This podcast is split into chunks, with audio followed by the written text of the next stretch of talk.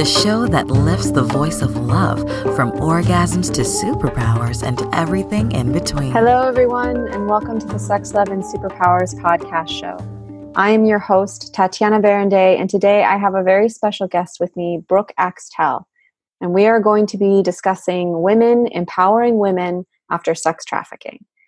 Let me tell you a little bit about Brooke before we get started. Brooke Axtell is the founder and director of She Is Rising, a healing community for survivors of gender violence and sex trafficking. Her work as a human rights activist led her to speak at the 2015 Grammy Awards, the United Nations, and the U.S. Institute for Peace. She's been featured in many media outlets, including the New York Times, LA Times, Rolling Stone, Time Magazine, Wall Street Journal, The Steve Harvey Show, and CNN. She's an award winning performance poet, singer songwriter, and the author of the memoir, Beautiful Justice. Welcome, welcome to the show, Brooke. Thank you. It's a pleasure to be speaking with you today. Mm-hmm. So, before we dive in, will you tell our listeners what your superpowers are? uh, one of my superpowers is my creative resilience.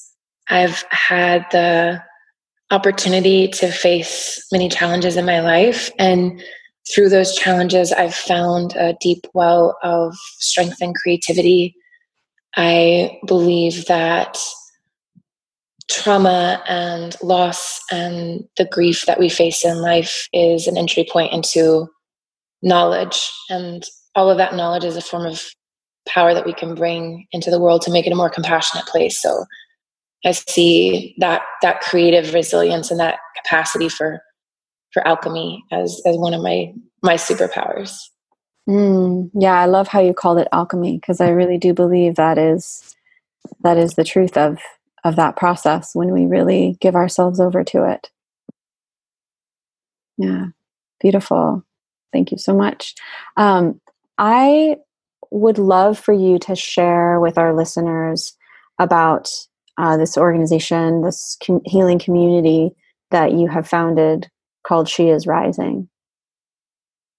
I would love to. I I founded She Is Rising because I believe in the unconditional worth of women and girls, and I have seen the way that violence, all forms of gender-based violence, from sexual assault to domestic violence to sex trafficking, communicates the the message that our our voices and and our desires don't matter.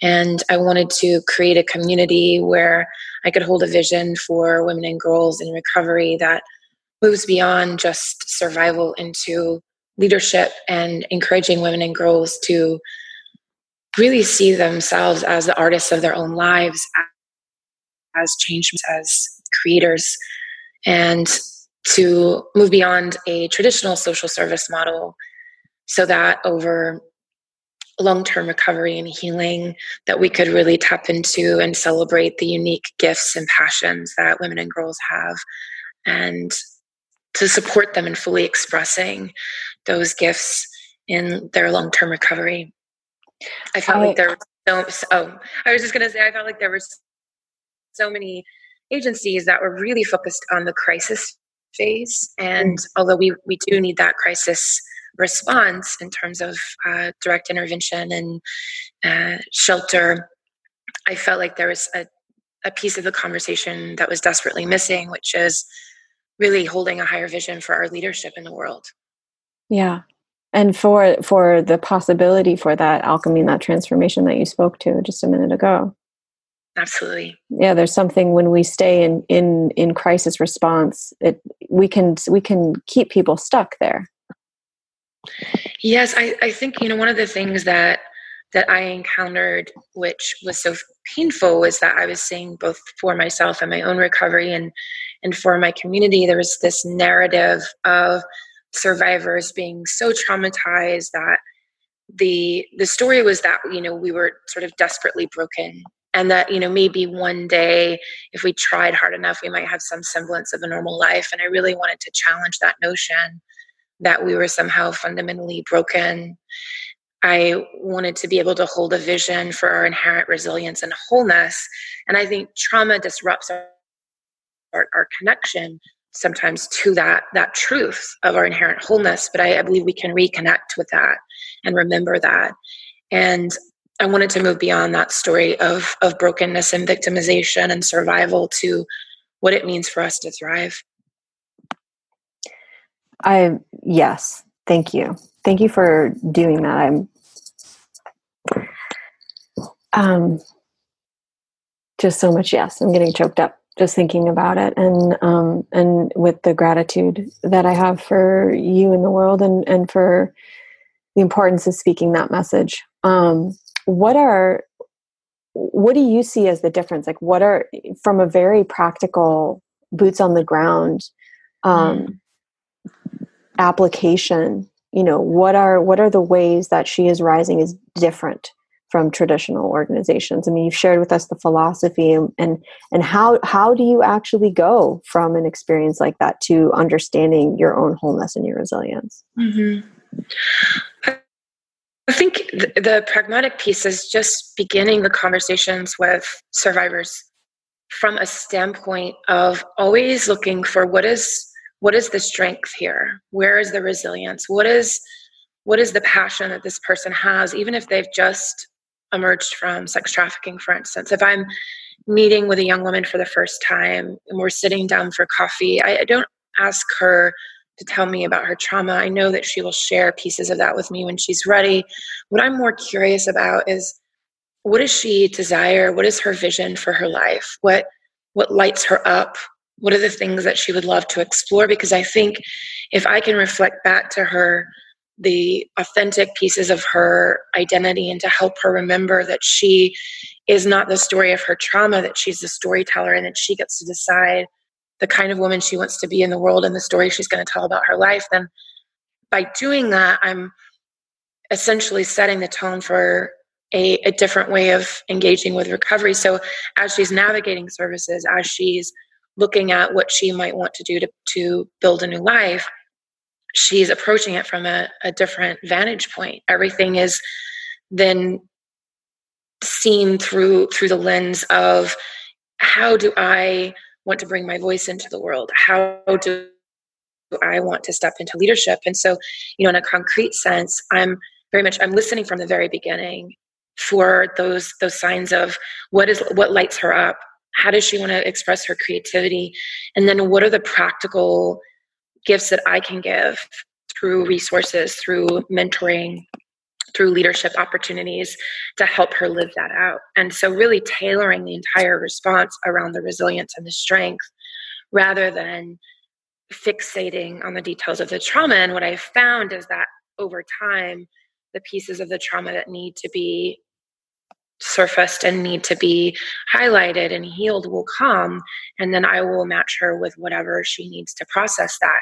But i think if we, we fundamentally view people and treat people as if they're victims and as if they're broken and they need to be saved and rescued then we're really missing the mark because we're essentially dehumanizing people. And when someone has come out of this this violence, which is inherently dehumanizing, we need to be really mindful of the fact that our response is not also replicating that dehumanization. So if I yes. know that you've been through a certain kind of trauma and I fixate on that and I make our conversation about that to the exclusion of all these gifts and passions, then I'm not actually going to be able to concretely build out a response that's based on your full humanity.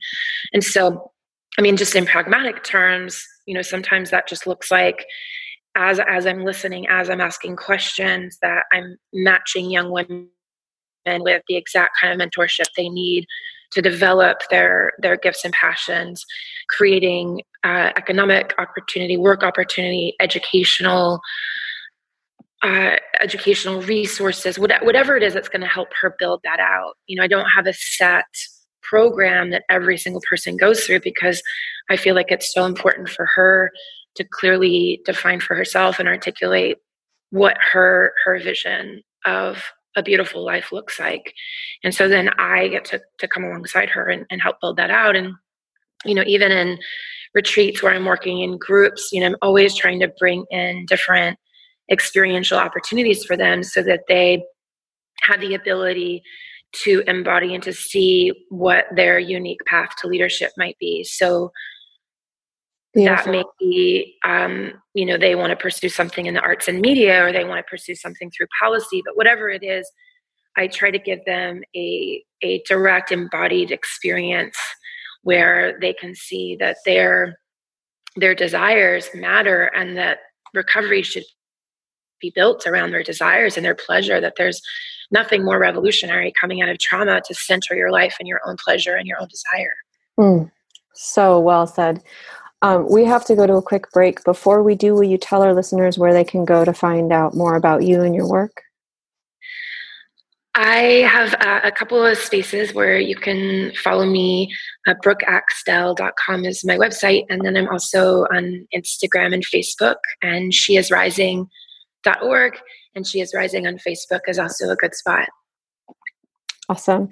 So we've been talking with Brooke Axtell about women empowering women after sex trafficking. More when we get back. Stay tuned.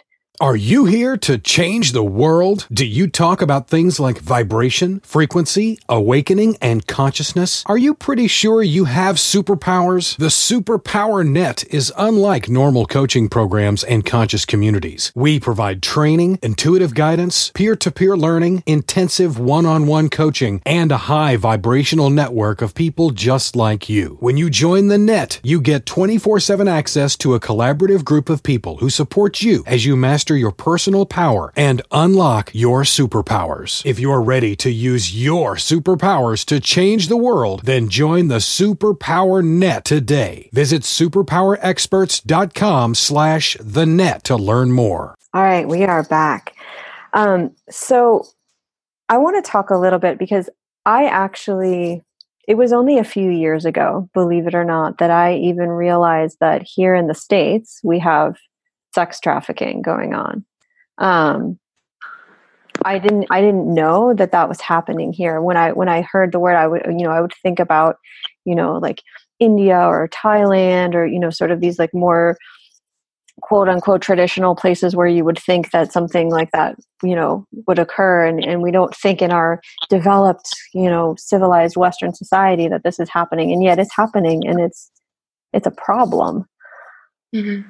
And it seems to me, and maybe it's just because my awareness of it has grown, it seems to me that in this country it's actually growing. Would you say that that's true? I think it's difficult for us to measure because it has been an issue that's been rendered invisible for, for many reasons, some cultural and some some political. So I think as we're covering these stories more in mainstream media, as our uh, funding has been increasing to support more comprehensive research and data collection, I think you know we are seeing an increase in numbers, and I don't know that we yet have the ability to determine whether that's because now we're actually starting to measure the problem or whether the problem is more prevalent. But I, I do think what I am seeing is that it has been a issue that has become far more visible and far more centered in mainstream media discourses. And I think one of the uh, common myths is, is the one you highlighted, which is that this is only something that happens in developing nations because it's only an issue that is born out of extreme poverty.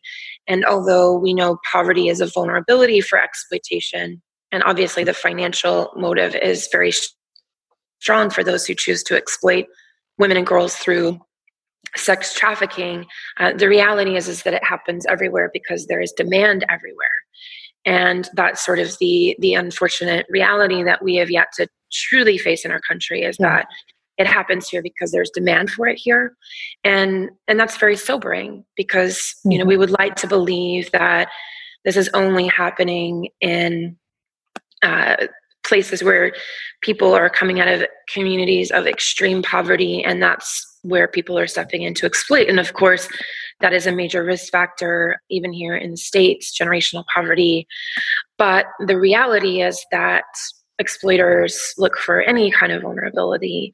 And one of the greatest vulnerabilities is simply age. You know, youth are vulnerable inherently because of their age, because they uh, are not yet able to fully protect themselves. And we see in our country, approximately one out of six women will experience sexual assault, and approximately one in four women will experience partner violence. And so, when we look at what we already do know is happening here, I don't think that it's that difficult to then be, be able to grasp that this is simply monetized violence against women and girls.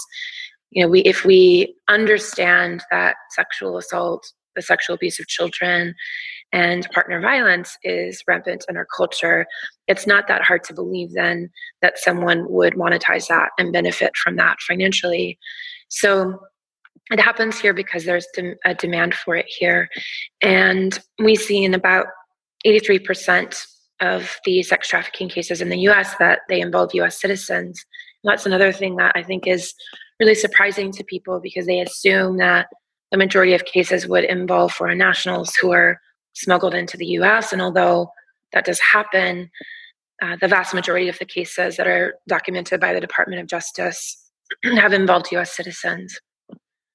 And and how does that usually happen? People are kidnapped, or is it like someone that they know? How does that usually occur? Mm-hmm. The more, majority of the cases that I've worked on, the trafficker steps in at a time of emotional and economic vulnerability. Usually, the person is underage when the grooming process happens, and they typically present as a boyfriend or a caretaker.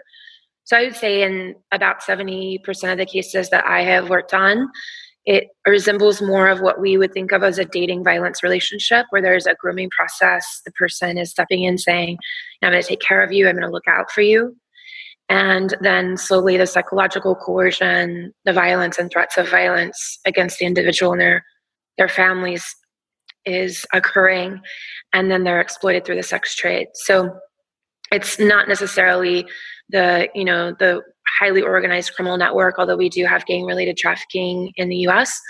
Um, most of the cases that are occurring are, you know, often uh, young women who are experiencing some kind of vulnerability are are uh, youth in foster care, homeless and runaway youth are typically the most vulnerable. Uh, youth with drug and alcohol abuse issues, youth that have experienced some form of previous abuse. So they're they're looking for somebody who is going to take care of them and protect them. And these individuals are just very, they're very good at presenting as, you know, someone, we call it selling the dream. It's that, that honeymoon phase that you often see in partner violence where, you know, the person presents as, you know, I'm, I'm going to, I'm going to look out for you. You're special. I'm going to take care of you. And then slowly over time, the, the coercion sets in. So uh, kidnapping is very rare it's really this uh, over time this grooming and psychological coercion and violence and the individual feels uh, completely trapped because by the point that they realize what's actually happening they feel they have no recourse and no one that they can turn to for help.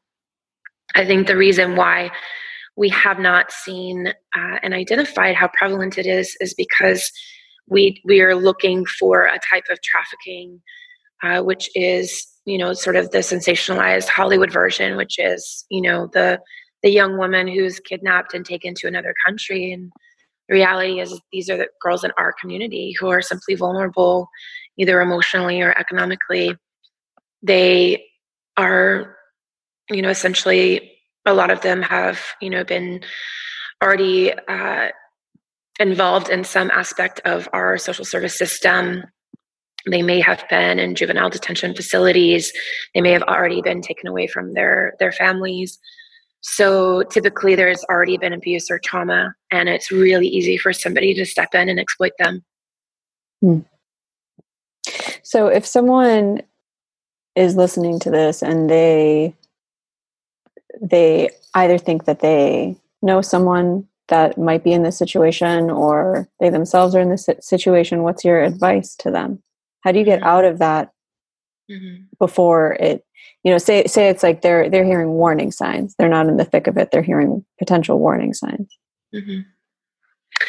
yeah i mean i think you know some of the red flags that i see that come up in both domestic violence dating violence situations and uh, a sex trafficker who fits this kind of profile uh, you know you see things like uh, isolation turning the individual or, or or isolating the individual from family and friends, any support network they may have. Uh, you see another red flag is uh, anger that's disproportionate to the situation. So, you know, there's a small trigger and they go, instead of having a frustration, they have rage.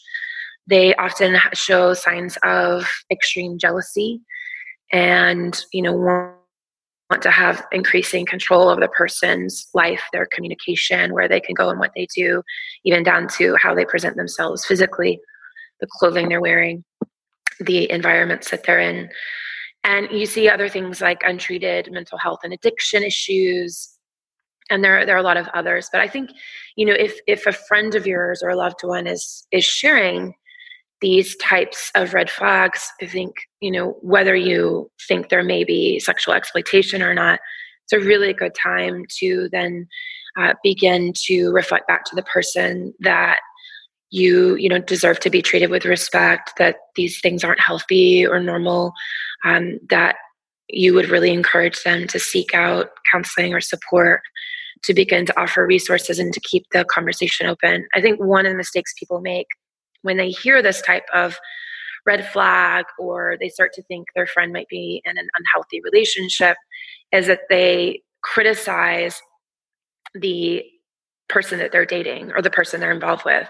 And usually, what that does is it elicits a response that uh, is the the person who's being victimized will will be protective of the abuser or the potential abuser they'll say well you don't understand you know they've been through a lot or you don't know what it's like when it's just us or you know he has so many other amazing attributes right so it, it sort of sets up this dynamic where you know we mean well when we say oh you know you deserve so much better than him you know he's this and that and that criticism often evokes the opposite response to what we would desire which would be the person would start to see okay maybe this person is problematic maybe i mm-hmm. should mm-hmm distance myself. Usually what that does is it elicits a response of defensiveness and loyalty. So i think you know any way that you can reflect back to them hey i you know noticing these signs these are things that are I, I don't think are healthy for you. I think you deserve to always be treated with respect. Would you be willing to talk to somebody about this without framing it as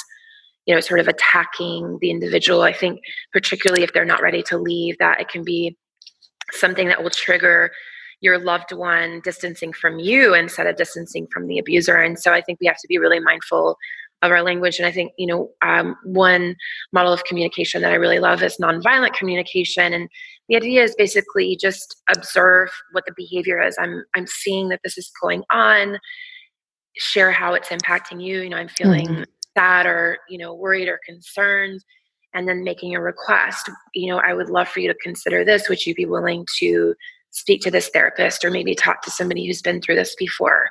I want to make sure that you're taken care of. And framing it in that way instead of it being about criticizing the the partner because often what that will do is that will elicit a defensive response and alienate the individual and, and make them feel that you know they have to somehow protect them so those are some red flags and some communication strategies that can be helpful. And i think you know if you're seeing those red flags in your own relationship just being willing to be honest with yourself and to to really see how you may be extending compassion to this person and not extending compassion to yourself. I find most yeah. women who get involved in abusive relationships have tremendous compassion for their abusers, mm-hmm. but have very little compassion for themselves and their own experience. And so, you know, being willing to talk to a therapist or a coach or somebody that can really reflect back to you uh, and support you in identifying, okay, what are your needs and your desires and boundaries and is this a relationship that's really supporting your your growth and your self love and compassion, or is this something that is all about the other person and what they need? I, I, find that most women who stay in emotionally or physically abusive relationships are so centered in the experience of the toxic partner that they really lose their connection with their own needs and desires. Yeah, absolutely. Absolutely. Um, now, your organization is it a global organization? Is it based in one place physically? How do people connect with with she is rising? So, my core community is based here in Austin, Texas, but I travel all across the US and globally to work with partner agencies to host retreats, workshops, and healing circles for women and girls. So, I work on this issue both in my own community and then through partner agencies. So, if if someone is involved with a local nonprofit in, in their area or they're wanting to facilitate a retreat or a recovery or leadership workshop for survivors of gender violence or sex trafficking in their community, then I often will partner with them and share with them the tools that I have found to be most helpful for the women and girls that I work with here.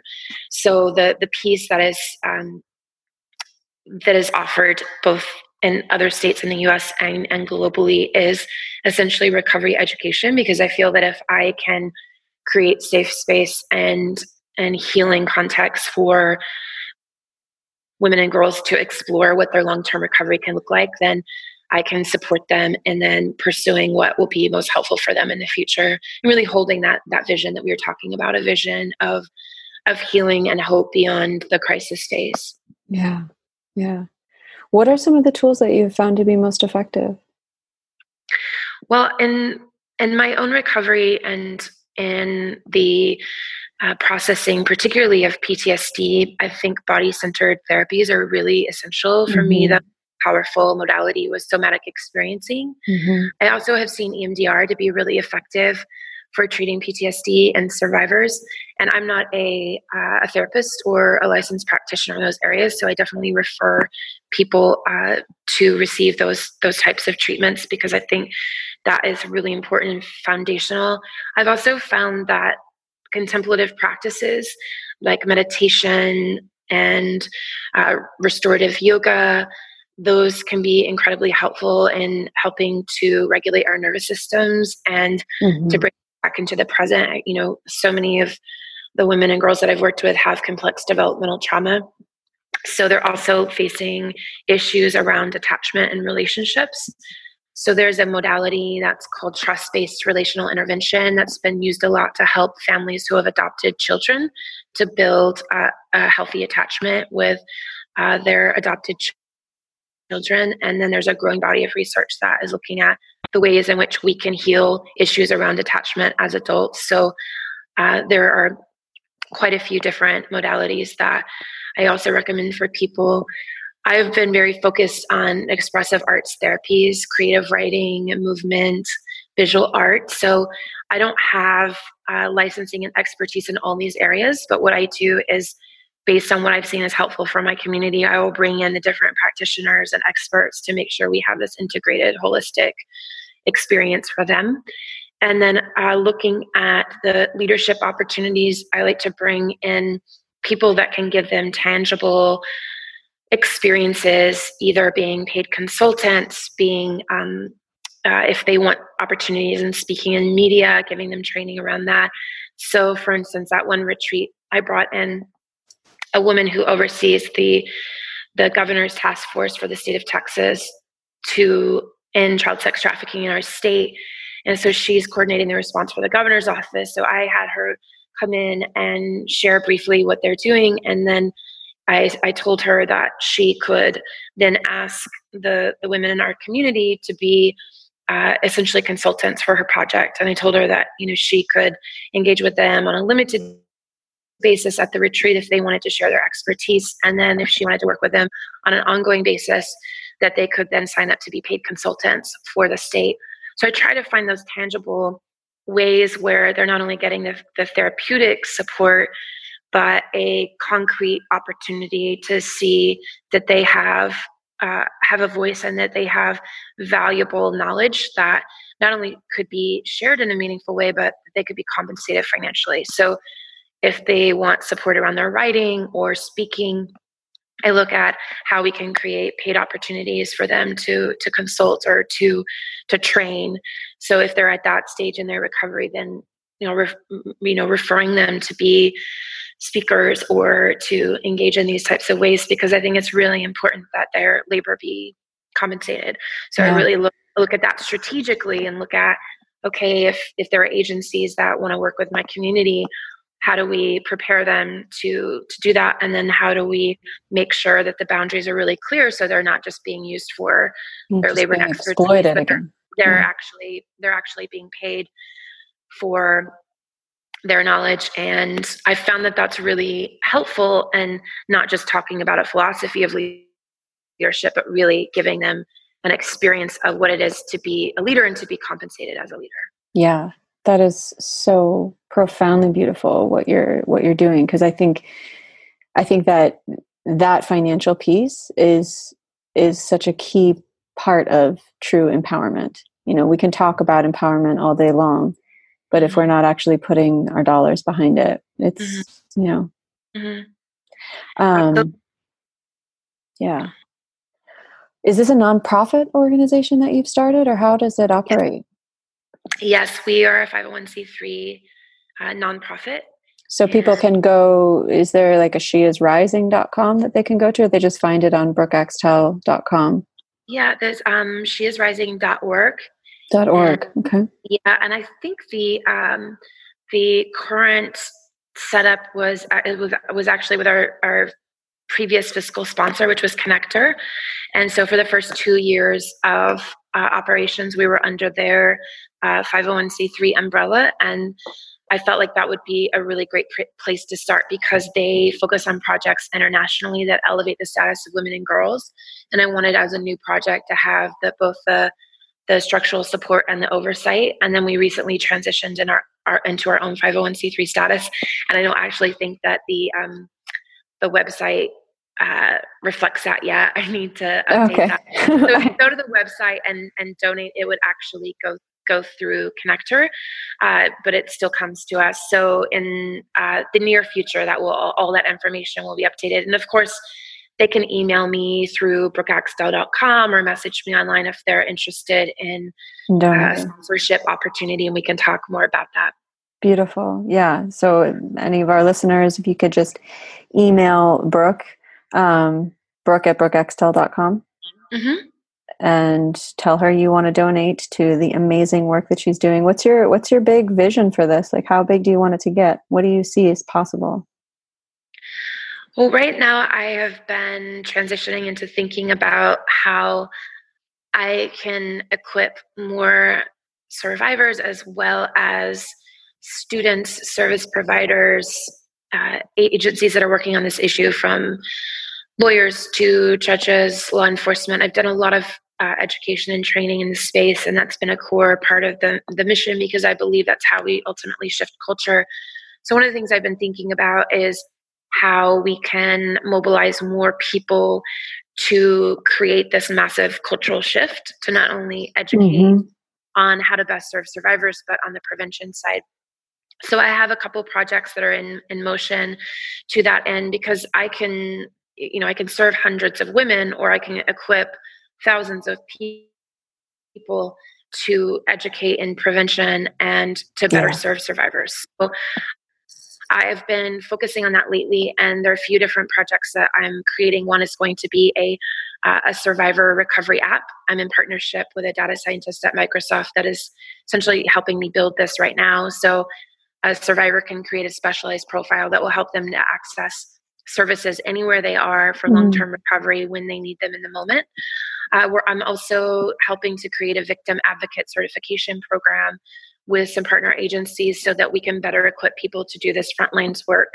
And then a few other projects on the horizon are also toward this end of prevention and intervention and shifting culture through education because I I believe that there's so many compassionate socially conscious people that simply don't know what this issue looks like yeah. and how they can be a part of the solution and I feel like if I can help mobilize more people to do that then we can end this exploitation and so my long term vision is not just to support survivors and becoming leaders, but to equip our broader communities and being a part of the solution in, in, very tangible ways. And so I've been doing a lot more in the prevention space because I believe that if we can address sexual violence and partner violence prevention, that will also help us in the space of sex trafficking prevention as well.